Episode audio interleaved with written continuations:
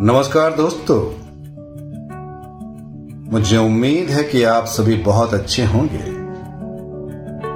आज मुंबई में बहुत तेज बारिश हो रही है। लेकिन मैं, आपका दोस्त, संजू के बैनर्जी आज एक बहुत अच्छी कहानी लेकर आया हूँ। और इस कहानी से आप जानेंगे कि भक्ति क्या है। जानेंगे, सच्चा भक्त कौन है? परमेश्वर ने हम सभी को समान रूप से जीवन दिया है। और जितने भी जगत में लोग हैं, सबको 24 घंटे बराबर मिलते हैं।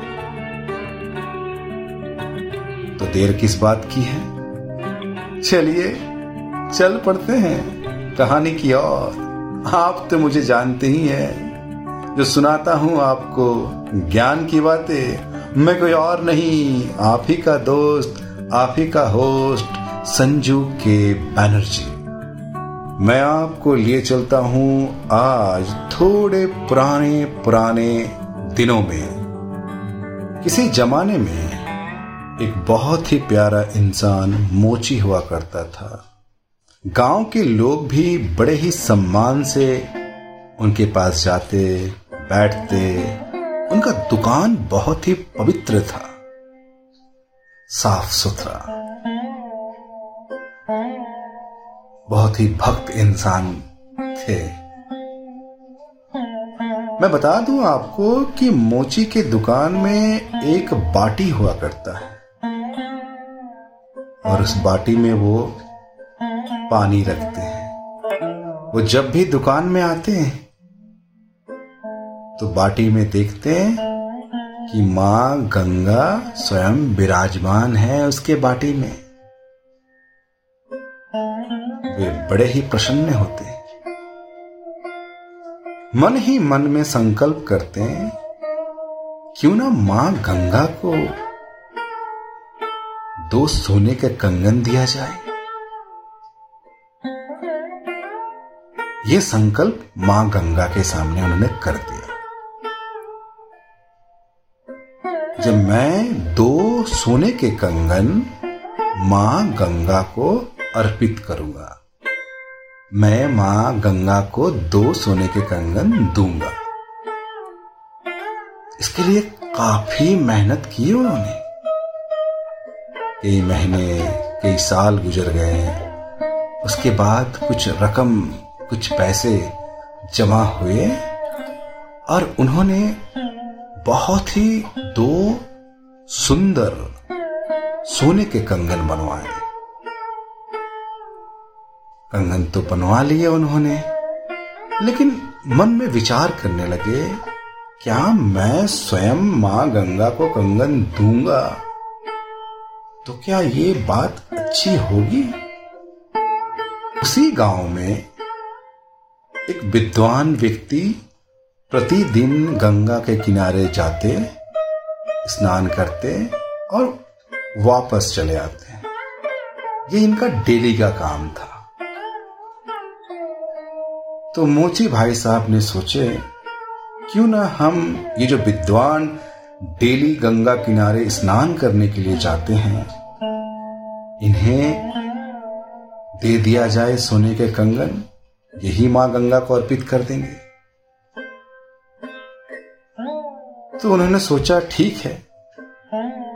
कल सुबह जब विद्वान व्यक्ति स्नान करने जाएँगे, तब मैं उन्हें कहूँगा कि आप ये दो सोने का कंगन माँ गंगा में अर्पित कर दीजिएगा। मैं चाहता हूँ आप विद्वान हैं, आप बड़े हैं, आप महान हैं, आप जानकार हैं, आप ज्ञानी हैं। ये जो दो सोने के कंगन मैंने बनवाए हैं आप माँ गंगा को अर्पित कर दीजिए। उन्होंने कहा, ठीक है। दीजिए मुझे कंगन। तो मोची भाई साहब ने सोने का कंगन उस विद्वान व्यक्ति को दे दिए। ये अपनी दुकान चले गए और विद्वान व्यक्ति स्नान करने चले गए। विद्वान व्यक्ति जैसे ही स्नान करने गए, स्नान किए और स्नान करने के बाद जब कंगन देने की बारी आई तो सोच में पड़ गए, क्या ये कंगन गंगा में देना चाहिए या नहीं देना चाहिए? देना चाहिए या नहीं देना चाहिए?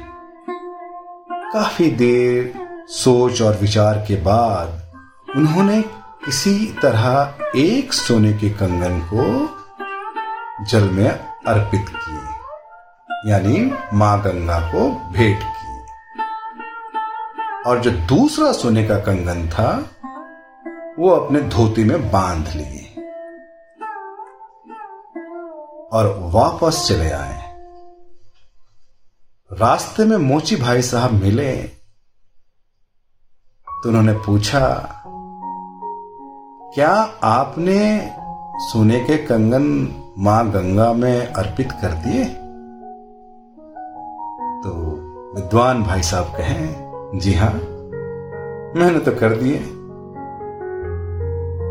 अब ये अपने घर और ये अपने घर।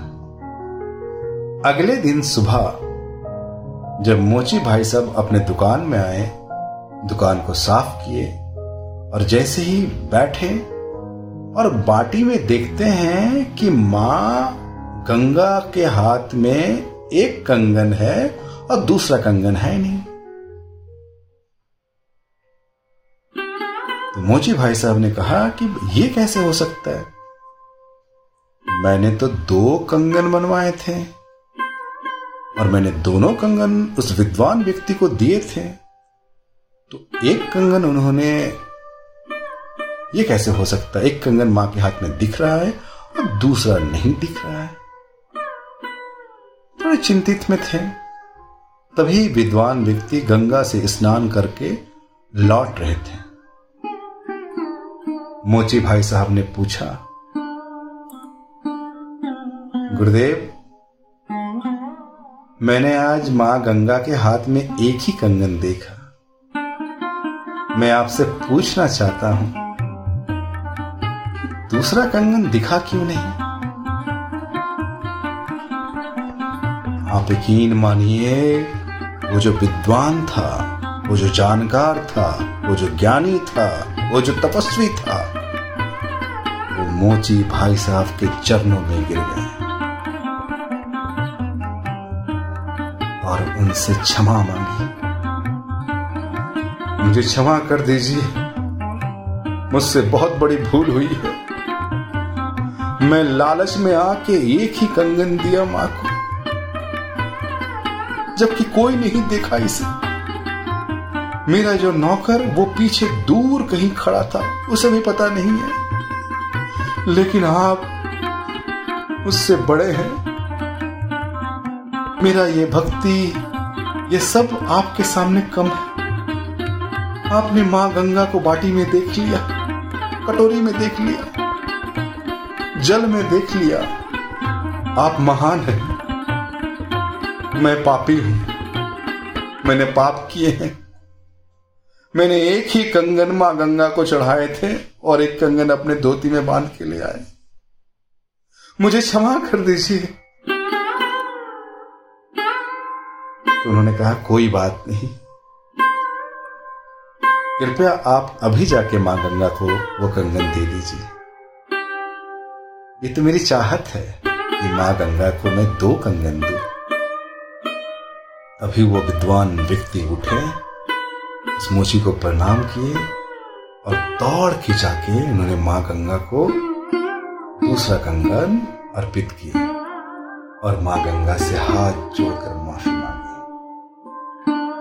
उस दिन से उसके मन में कोई लालच, कोई छोटा, कोई बड़ा, कोई भेदभाव नहीं रह गया।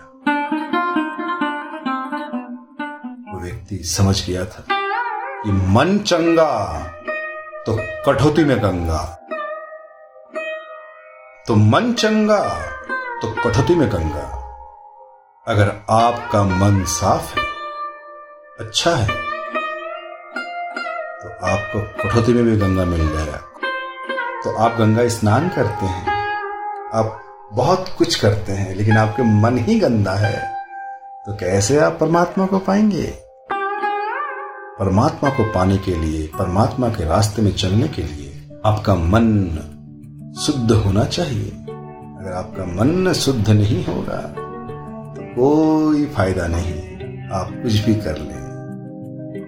तभी मोची अपने दुकान में जाते हैं और अपने कठौती में देखते हैं कि माँ दो कंगन डाले हुए विराजमान है गंगा में। दोस्तों, मैं अपनी वाणी को यही समाप्त करता हूँ और आपको बताना चाहूँगा कि ये बहुत ही अद्भुत है, बहुत ही ज्ञान का पथ है। तो दोस्तों आप अपने जीवन में कभी भी ऐसा कोई कार्य ना करें, जिससे परमेश्वर के नज़र में आप बुरा बने। याद रखिएगा, आप जो कुछ भी करते हैं तो कोई अगर देखे या ना देखे तो परमेश्वर ज़रूर देखते हैं। ठीक है? तो जानते रहिए, सुनते रहिए, मैं कोई और नहीं, मैं आप ही का दोस्त संजू के बैनर्जी, जो सुनाता हूँ आपको ज्ञान की बातें।